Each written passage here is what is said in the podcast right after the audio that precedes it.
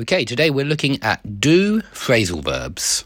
So this is based on the list which I compiled for the book Visual Phrasal Verbs, and there will be a course soon on Udemy to practice these phrasal verbs. But let's get started.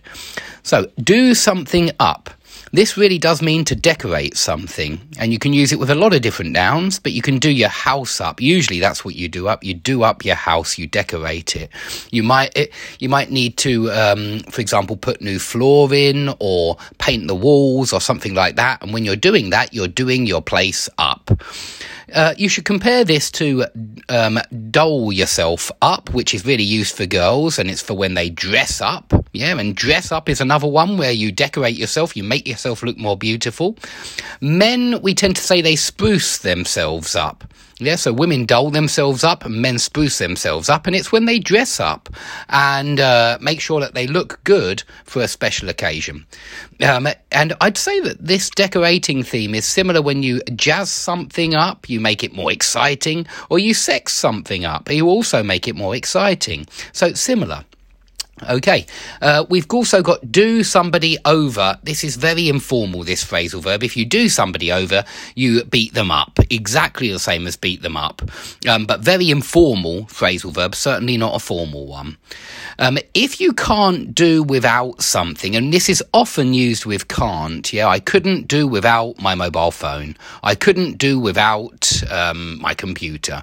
And it means I couldn't live without it. I couldn't manage to uh, survive without it. So, um, very often used with can't. I can't do without. Or as a question, could you do without? Could you go without? Go without is a synonym of do without. Could you go without your phone? Could you do without your computer?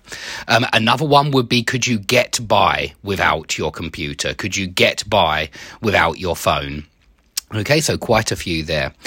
Okay, if you do um, if you uh, do yourself in, or if you do somebody in, then you hurt. If you do yourself in, if you do your leg in, or you do your knee in, or do your elbow in, that means injure that part of the body. So you can use it with part of the bodies. Uh, part. you can use it with parts of the body, um, such as arms and legs. You do your arm in. You do your back in. That's very common. You do your back in if you're lifting something incorrectly. You might do your back in, or do your neck in if you're often. Uh, um, looking at a screen, for example, you might do your neck in. Um, but if you do somebody else in, then you kill them. Okay, but that's quite an informal one as well. Um, and also, if you uh, if something does you in, if running does you in, then it tires you out, it wears you out, it exhausts you. Okay, if you want to do away with something, um, usually this means a law, do away with a law.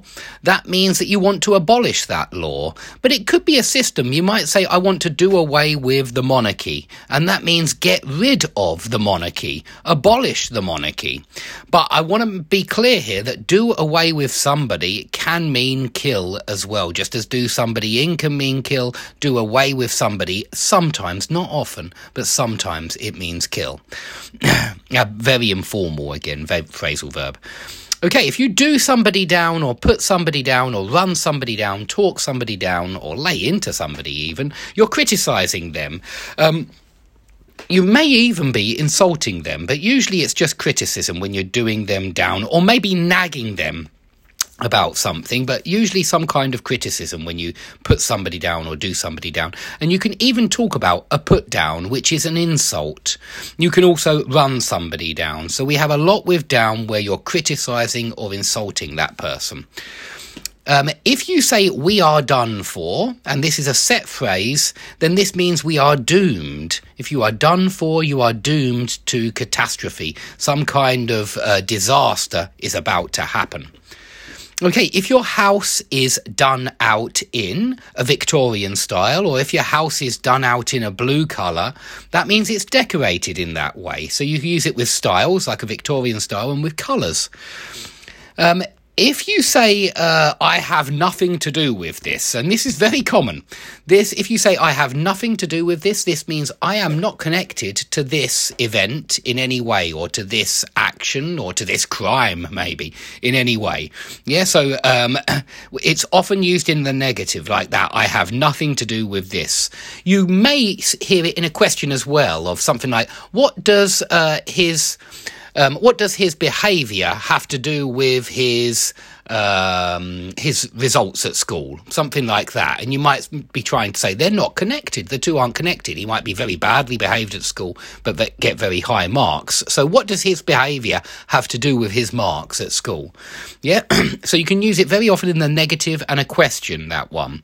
And it is similar to to have a bearing on something or to bear on something. Yeah. This has no, I, I have no bearing on this matter, you might say, although it sounds much more formal than I have nothing to do with this, which is informal. Yeah, or uh, so bear on and have a bearing on, they are formal phrasal verbs. Okay, if you do something over and over and over again, you do it repeatedly. So if you do, if you, hold on, if you make the same mistake over and over and over again, you do it repeatedly, yeah? And so that's slightly different actually. But um, you, we do often hear that somebody does something over and over and over, but you can use over and over and over with many other verbs actually. You can say make the same mistake over and over again. Okay, if somebody does you out of some money, then they cheat you. They deceive you for money, yeah, for financial gain. So they do you out of money. You can also say they diddled you out of money. They cheated you out of money. Or even they ripped you off. They mugged you off or also they took you in. So we have a lot that mean deceive, yeah, and rip somebody off and mug somebody off. They really do mean deceive for cash, usually, you know, for money, where somebody deceives you to get your money. But yeah, if if a, a, trickster does an old lady out of her inheritance, it means he tricks her. Perhaps he tries to be nice to her, and she stop. She decides not to give the inheritance to her children, but to this guy. Um, well, I mean, you might say it's because he's being nice to her, so he's not he's not deceiving her. But if he does it in a deceitful way, if he tries to cheat and make sure he gets the name on the documents without her knowledge or something like that, then he is certainly doing her or doing her her son out of his inheritance or doing her daughter out of her inheritance. He's diddling them. Yeah, he's cheating them. He's ripping them off. He's mugging them off.